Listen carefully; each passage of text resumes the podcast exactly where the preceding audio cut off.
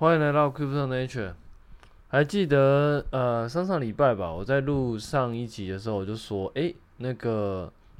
因为那个时候瘦好像有点动静嘛。可是我那个时候就说，其实呃对我自己而言瘦要大概要突破三十，我才会觉得，诶，它真的有在动啊。那这一周就破，就是小破三十了，其实也没有破很多，马上又跌下来了。只能说市场总是给人一个出乎意料的结果。啊、当然，其实这一波这样上上来到底是什么原因？其实我到目前为止我自己也不是很清楚。我自己一个比较合理的猜测是，可能大家有一些人在赌 BTC ETF 的过关了，但是他真的会过吗？我也不太清楚，因为到目前为止，我自己会觉得应该不太可能这个时间点过了，或者说，因为我目前看到的好像是什么。就是看到的新闻，好像是如果有可能过，如果有可能，如果有可能过的话，可能会是在明年的一月。可是，如果如果真的是因为这个理由去赌的话，那现在赌会不会太早一点？现在才十月底，诶，那嗯，对啊，所以我就觉得很奇怪，就是感觉上有人在讲说，可能在赌 BTC ETF 的过关，可是我自己觉得。这个时间点会不会赌得太早了一点？那当然勉强可以解释的就是说，市场总是会呃会率先反应了。当然我也不否认这个观点，只是说我自己会觉得是怪怪的啦。可是如果说不是赌 BTC ETF 过关的状况的话，那到底又是为什么？现在在涨什么意思？其实我自己也看不太懂。然后另外一个我觉得。让我意外的是，那个 Solana 涨得比比呃比特币还来得凶，甚至比以太坊来得凶。这个我也真的不知道为什么。因为假设真的是赌 BTC 的 ETF 过关的话，那其实跟 SOL 它的相关性其实应该也不会很大才对啊。那到底这个时候在买 SOL 是在买什么意思的？其实我真的也看不太懂。就是这两点我都看不太懂啊。所以呃，目前。我长期持有部分，大家就只能先放着，因为这个真的看不太懂，所以我也不会在这个时候卖出啊，因为这个时候卖出也蛮也蛮奇怪的。反正就反正就先放着了，然后看看接下来到底是怎么走的。然后还有另外一个呃常见的说法是说，就是牛市。可是说实话，我也不知道这东这现在到底是不是牛市。那说实话，我也没有想要去猜测现在这个东西到底是不是牛市，因为我觉得。呃，以我自己而言，其实就是一开始规划好的策略，然后就一直在执行。所以，嗯，我就看到有一些讨论区的人在讨论说，这个到底是不是牛市啊？是不是骗炮什么之类的？嗯，我自己会呃不太去做这样子的一个猜测跟假设了，因为对我来说，其实这个没有什么太大的意义，因为。我之所以还会留在这个市场，某一个程度上，就是因为我自己会看好加密货币这个这个产业。那当然，这个东西我讲这个东西，并不是说你要去买加密货币，还是一贯强调这个这边一一贯的论点，就是其实一般人不太适合去买加密货币。至少到目前为止，我都还是这么认为的。因为，嗯，本来这个之前其实有讲过很多理由了啦。那其实最常我我自己觉得最核心的理由，就是因为目前来说，这个东西你也可以说现在去看好这个东西，其实是一个蛮大的赌注，因为到目前为止，它其实并没有一个可以产生正向收益的，就是它并没有赚钱啊。那没有赚钱的话，它的风险就会高很多，它甚至会比一些成长型的股票来得高很多，因为成长型的股票，它虽然说也可能也没有在赚钱。但是至少它是经历过呃股票市场那种层层经历筛选出来的的那种公司，所以相对而言，它的虽然说我们嗯不见得每个人都喜欢监管啊，可是讲老实话，就是监管还是有它好处的地方，就是说它可能透过这一连串的监管，它会让很多那种拐瓜裂枣在一开始的时候就已经被淘汰出去。它根本不会有在这个市场上，甚至上市到纳斯达克的这个这个阶段，它根本不会，因为它可能在一开始它就被扫，这它可能就被扫掉，它可能连创业的机会都没有。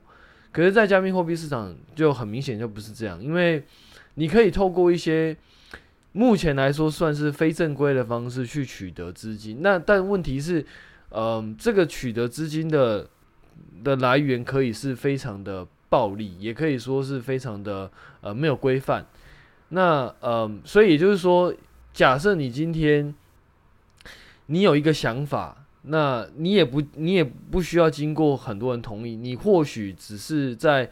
公开的那种。那个网网络平台上面，然后宣称自己有个专案，那你可能就可以去做一个发币的动作，那可能就可以拿到一些资金。所以它的那个门槛，我自己觉得，但嗯，其实也不是说你想做就一定可以募得到钱啊，只是说，嗯，它的进入门槛会比在股票市场的进入门槛来的低很多。那当然不是说。门槛低很多就代表更容易。我我自己觉得，你要在加密货币市场里面就是去募到钱，我自己觉得可能会更不容易，因为你必须要透过一些方式，然后让大家愿意相信你，然后愿意相信你这个专案，然后你要必须要卖梦，然后卖到大家愿意投钱出来。我自己觉得这个其实也不是很容易的事情啦。但是它的门槛比较低是真的，因为你可能假设你有一台一一一个电脑，那你可能可以上网，那你或许就会有机会去做到这件事情。当然，这接下来就取决于你的能力嘛。可是如果你在股票市场的话，你可能必须要开立一间公司，然后你可能要去呃去一些加速器，然后在加速器里面你可能要培这很多东西，然后因为你的竞争者又很多，那再加上创投可能它的人数是比较少的嘛。那你的创业者很多的状况下，你可能就是，呃，僧多粥少，就变成是大家去抢那个每一年可能为数不多的那种创投的资金的案子。也就是说，你可能就是说少，假设有一百个团队在一个加速器里面，可能最终可能就只有十个甚至更少的团队可以获得一些天使资金，甚至 A 轮、B 轮、C 轮。所以它的竞争，我自己觉得。它是有它的门槛在的，可在加密货币里面，它其实是没有这个门槛在，所以我自己觉得，在这个状况下，它的危险程度会比在股票市场的公司高很多。而这个就是，当然不止这个原因了，之前就讲过很多，反正就是呃一样，就是一样，我我就不是很建议一般人去买这加密货币啊。好，金鱼下完了，那当然就回到刚刚讲的嘛，就是我自己是看好这个东西，但是。嗯，对我来说，就是我有一笔资金在加密货币的市场上，那基本上我就以以之前策略来说，其实我就其实也不是现在才买了，就是在年初的时候就一一直不断的去进行一些价仓的动作。当然，逻辑就是假设很不幸的加密货币市场真的没有，就是它就是我看错，那这个东西真的没有发展的价值。然后到最后所有币全部归零，那我也就是这一部分的资金就是归零。那因为我自己不是只有投资加密货币的，我可能还有投资美股，甚至投资台股，所以对我来说，顶多就是这一部分的资金就会归零。所以我的停损机制就是很很明确，就是我这一部分资金就是放在加密货币市场上，那了不起就是这一部分资金会归零。所以对我来说，其实呃，当然我就是执行我的策略，这样一路执行下来了。所以我也不会去判断说现在到底是不是牛市，因为我也不会因为现在不是牛市，我就会把它卖掉，因为这样其实跟我一开始那个所执行的策略的观点其实就很奇怪嘛。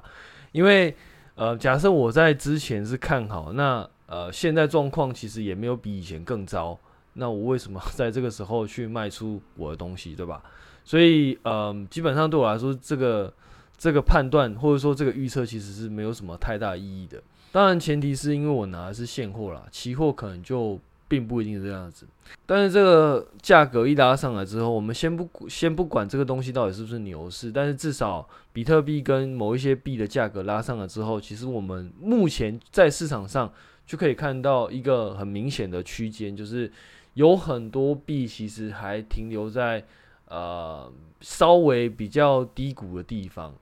那这个时候对我来说，我我如果以前有买这些币的话，对我来说，我现在就会开始去审视说，诶，这些东西可能就暂时不会再进行买入的动作，因为这些东西可能至少在这一波走势之下，我们可以看到有一些币是真的反弹的，算是蛮明显的，但有一些币确实是它反弹真的是稍微不明显，而且在这之前它其实还在创新低。所以这个时候对于这些币来说，我大概就是会采取观望的态度，我不见得会马上卖掉，但是这个时候可能就会开始去观察，哎，这些币到底它有没有机会再重返荣耀？因为一开始其实我就已经会知道，我买的这些东西不会每一个都会最终就是会弹起来，可能有一些币可能就。会慢慢的随着时间，然后没有人去理他，那他自己可能也筹措不到资金，然后慢慢的自己以前筹措到资金的东西用完之后，那可能再也筹不到筹措不到任何资金，然后可能慢慢慢慢就死掉。我觉得是很有可能的啦，所以，嗯，这部分的话，我可能就会慢慢的去观察，我不见得会马上卖掉，但是可能就慢慢的观察，然后就是假设他一直都没有什么表现的话，可能就会。开始出现一部分这样，但目前呃看起来这个策略的那个做法，其实整体看起来，其实目前我自己是觉得还蛮还蛮 OK 的啦。所以到底到底也没有什么特别要去修改的地方，只是说呃经历过这一段之后，就会发现其实真的是并不一定每一个专案在一开始活着，然后到最后它真的就会活到最后。其实。很多时候，我们很重要一件事情就是，当你发现，诶，这个东西可能真的没有办法，或者说，因为因为我们没有办法去很精准的去预测它一定会死亡跟一定不会死亡，很有可能我们卖掉的东西，可能到最后它又会涨回来，也说不定。但那个就没办法，因为就这这这也就是为什么我一开始我刚刚在说，其实我一开始不会，不只会观察，并不一定会卖，可是。啊、如果要卖的话，我也是一部分一部分一部分这样卖，就是为了避免，就是诶，你今天卖出，你今天就是啊，就是全部卖掉，然后突然间它要它要弹起来，然后就觉得干，然后就觉得很靠北，然后等那么久，然后结果卖掉之后弹起来，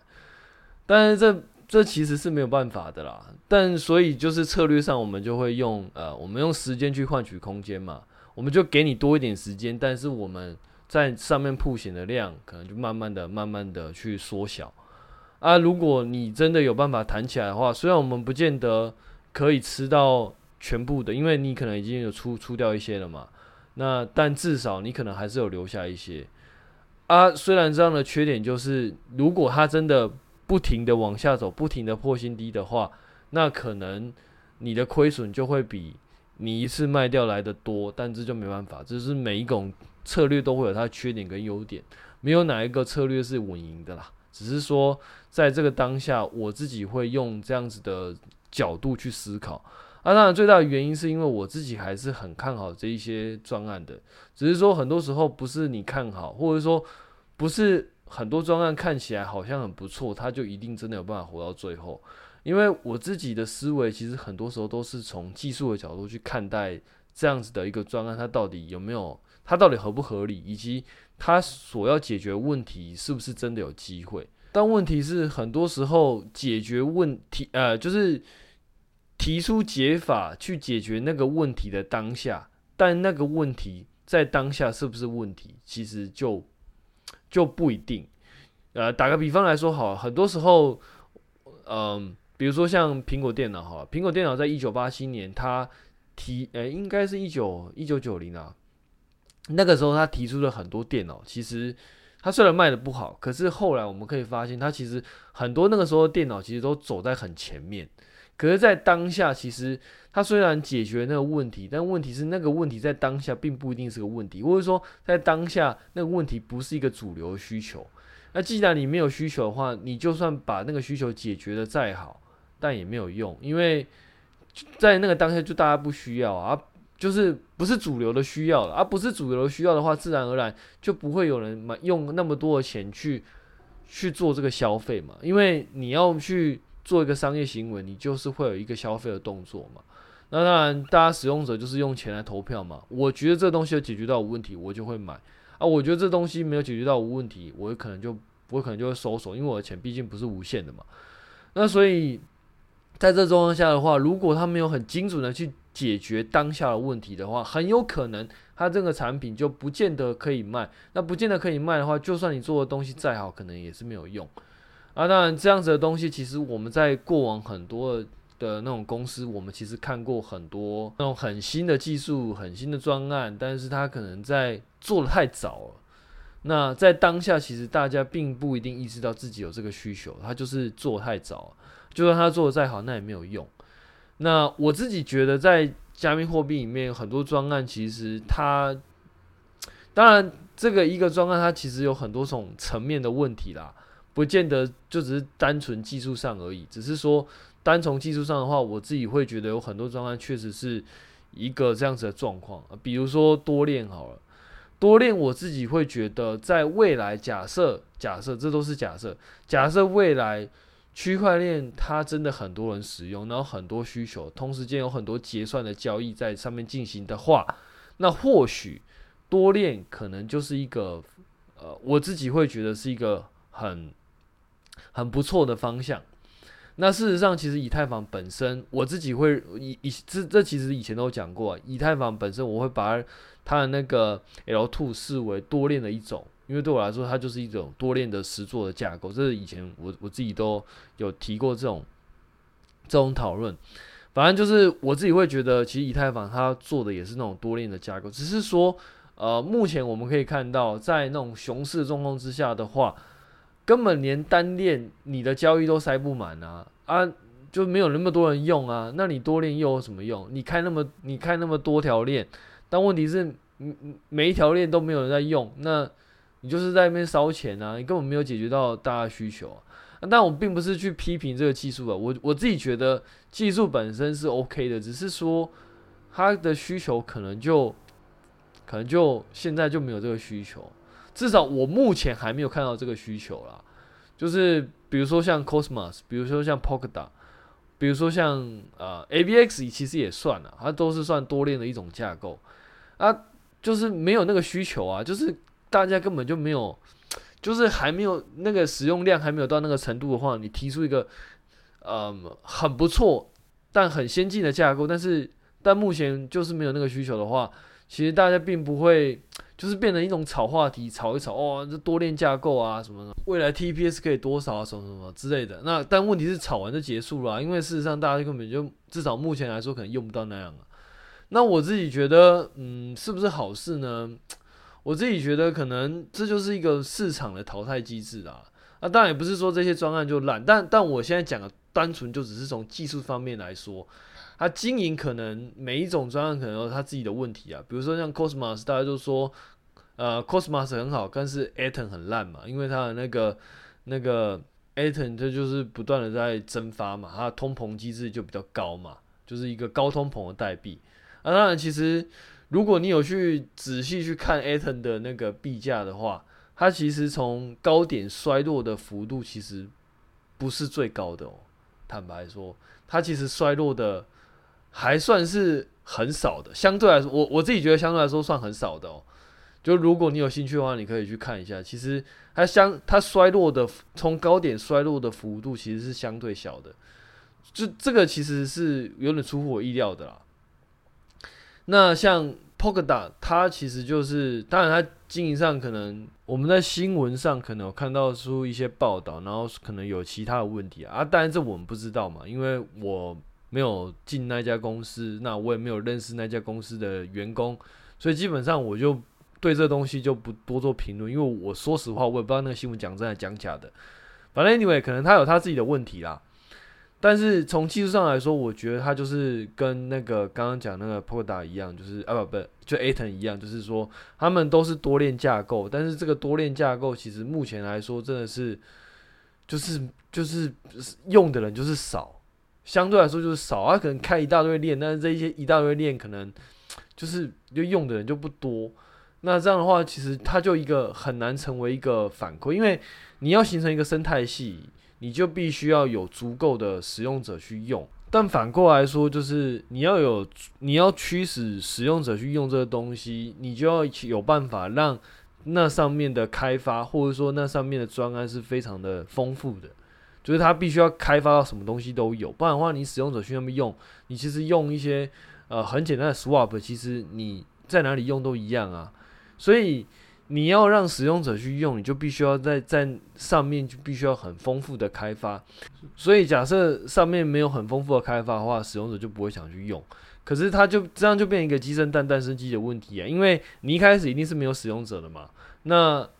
那好不容易你发了一个行销活动，然后让使用者去看，可是使用者去看之后，其实因为因为你是为了吸引使用者去用嘛，可是你使用者去的时候发现，其实这东西不好用，那个东西不好用，然后你要什么很多基础工具都没有，使用者自然而然就会就会就会变少嘛，他他就会变相的去离开。那离开的话，你就很难吸引开发者去嘛，因为他就知道在上面使用者的人就可能就不多，那我去那边开发是要给谁用，对吧？就是你人多人少的地方就不会有市场啊，那他这样的话就变成一个恶性循环，就是，呃，因为我去的人少，所以我留下的人少，那留下的人少的话，开发者就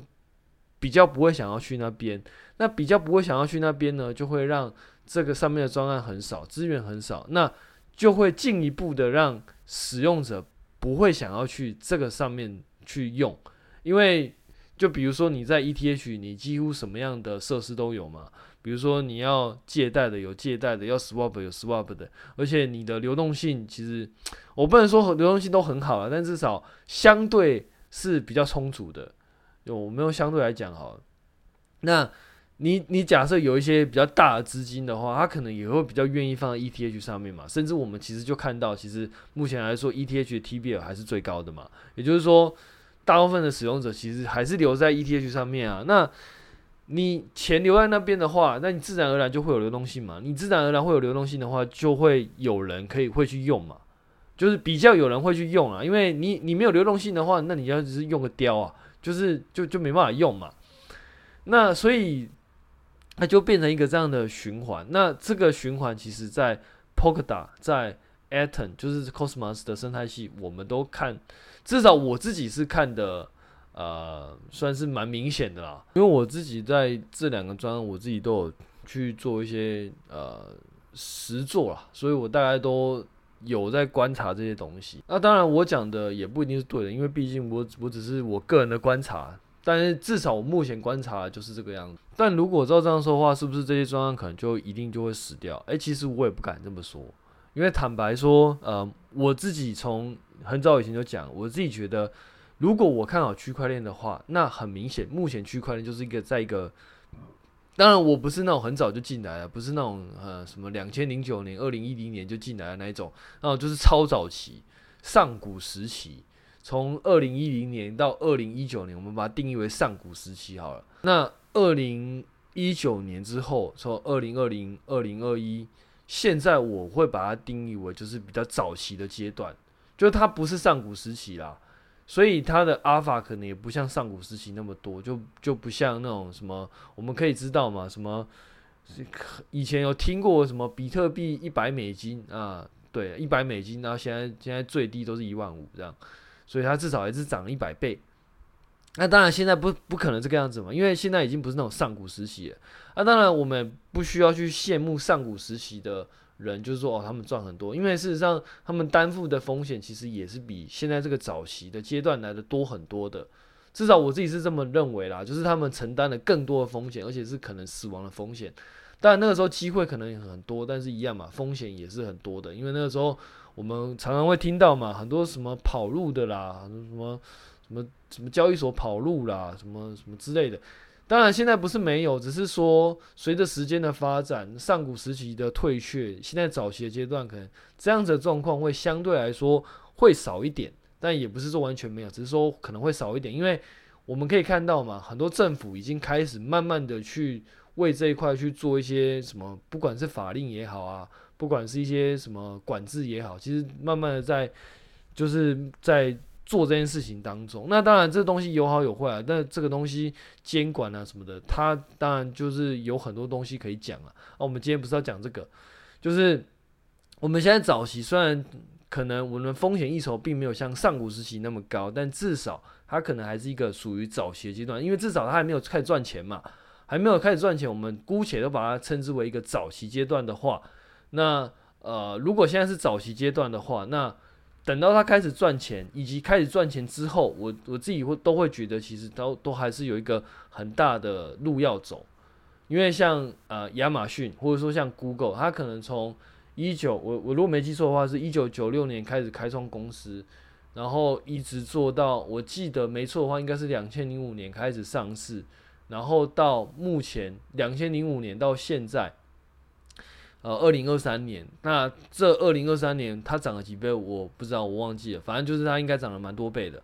那如果我们用这样子的形形成去定义的话，我们假设拿一九九六年到二零零五年当做是 Google 上古时期，就是它并没有上市，它就是一个上古时期，它根本就什么都不赚钱。那基本上就只有 VC 在投投 VC 在知道这家公司的状况下，那呃二零零五年之后到二零一零年。哦，甚至二零一五年也可以啦，反正就是二零零五年到二零一五年这段期间，我们把它称之为早期，因为这个时候它可能上市，可能它不见得是有赚钱的。我没有特别去查，但我记得 Google 上市的时候早期应该是没有赚钱的啦。但但到底到哪一年有赚钱，其实我我已经忘记了。反正就是，呃，但但如果你不拿 Google，你拿特斯拉，其实道理是一样的啦。它在上市之前可能就是上古时期，那上市之后。前一段没有赚钱的时期，我们把它称之为早期。那后来开始有赚钱，我们把它称之为就是中期。如果我们把它这样划分的话，那其实我们可以发现，其实 Google 或者说特斯拉从早期到中期这个阶段，其实它它的利润也是非常非常惊的。那当然没有像那那种什么上古时期那种赚非常多啊，但但至少它也是走了一段时间，然后走走了一段时间之后，它开始慢慢赚钱。那这一段时间的风险一手其实也是很不错的。为了避免就是我们就是凭着自己记忆那么乱讲，我还是自己查一下股票好了。我自己稍微看了一下，呃，它大概二零零四年的八月多有就是有开始有记录，那大概是二点七一，就是一股二点七一块美金。然后我们抓时间就是我们刚刚讲的十年嘛，就是。到二零一五年的时候，大概是二十七块美金，也就是说，它这段时间大概涨了十三倍左右。也就是说，其实我自己觉得，就算在早期，其实我自己觉得应该都还是有一个很不相当不错的风险溢酬。当然不是说它就就是我们现在买的这些东西，它就一定能够活到最后。哎，其实也不是这样，因为可能就像我们一开始讲的嘛，其实很多时候它不见得你现在看好这个东西，它一定会活到最后，只是说。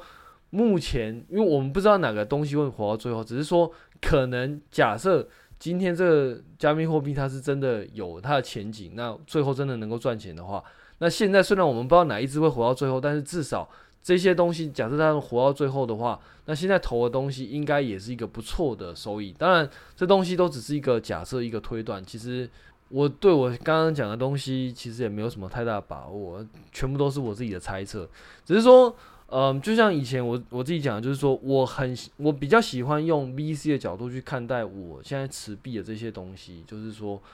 它现在还没有公开上市，呃，或者是说在传统的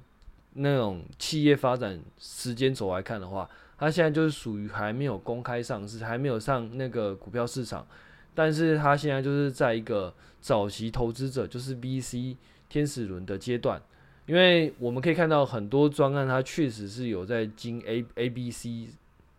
A 轮 B 轮 C 轮嘛，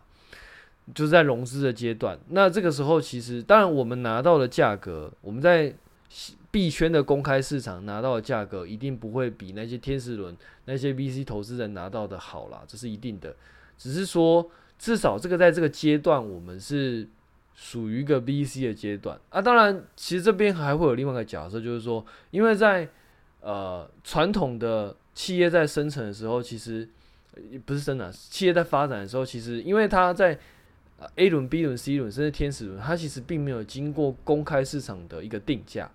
所以那个时候是不是假设它今天到了公开市场的，就是交易之后，它的价格会不会？在就是在公开市场的时候就已经被发现完了，所以它之后的风险溢酬可能就没那么高了。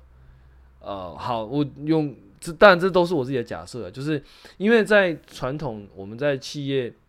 比如说一间公司它要上市之前，其实它并没有经过公开市场的交易，所以很多东西就是他们跟 VC 谈说，诶，我的股份大概多少钱，那你用多少钱去入股。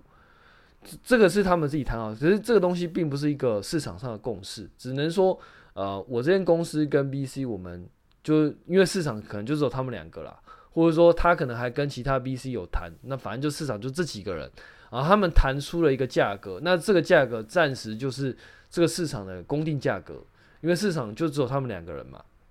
或者说就只有他们那几个人，所以他们谈好价格就是市场的公定价格。但是这些公定价格其实并没有经过市，就是公开市场的的买卖，它并不是经过公开市场买卖出来的结果。那在这个时候呢，因为币圈的关系，所以很多时候它虽然还没有上市，但是就是还没还还没股票上市啊，可是它在币圈的交易所，它已经在就是透过买卖这样买卖出来了。那嗯、这个时间点它在买卖出来之后，它的风险溢酬会像。我们我们看我我们看像那种 Google 他们上市之后，上市之后还会有一一段很大段的那种涨幅吗？就比如说它在上市之后，它从两块钱然后涨到二十七块，它会有这个涨幅吗？假设说币圈以后它在开始赚钱之后，它会有那个涨幅吗？其实我也不知道，只能说就是现在在早期，那可能相对来说你承担在比股票市场可能相对高的风险，或许有机会拿到一个。呃，相对高的报酬，但是这东西往往是不一定的啦，因为就像我刚一开始就讲了嘛，其实很多呃很多币可能也不一定能够真的活到最后啊，就是你现在可能买了十个币，买了二十个币，但到最后可能真的可以活到十年后，到底有哪一些，其实我也不知道，反正就是我我自己觉得这东西非常非常难预测啦。那我们现在看好的东西，可能十年后它就不在了，也说不定，就不知道。反正就是我自己觉得，在这边就是要每每当下都要去思考，哎，你现在做这东西风险到底在哪里？那你是不是有办法承担这样？OK，那我们先讲到这边了，我们下次见，拜拜。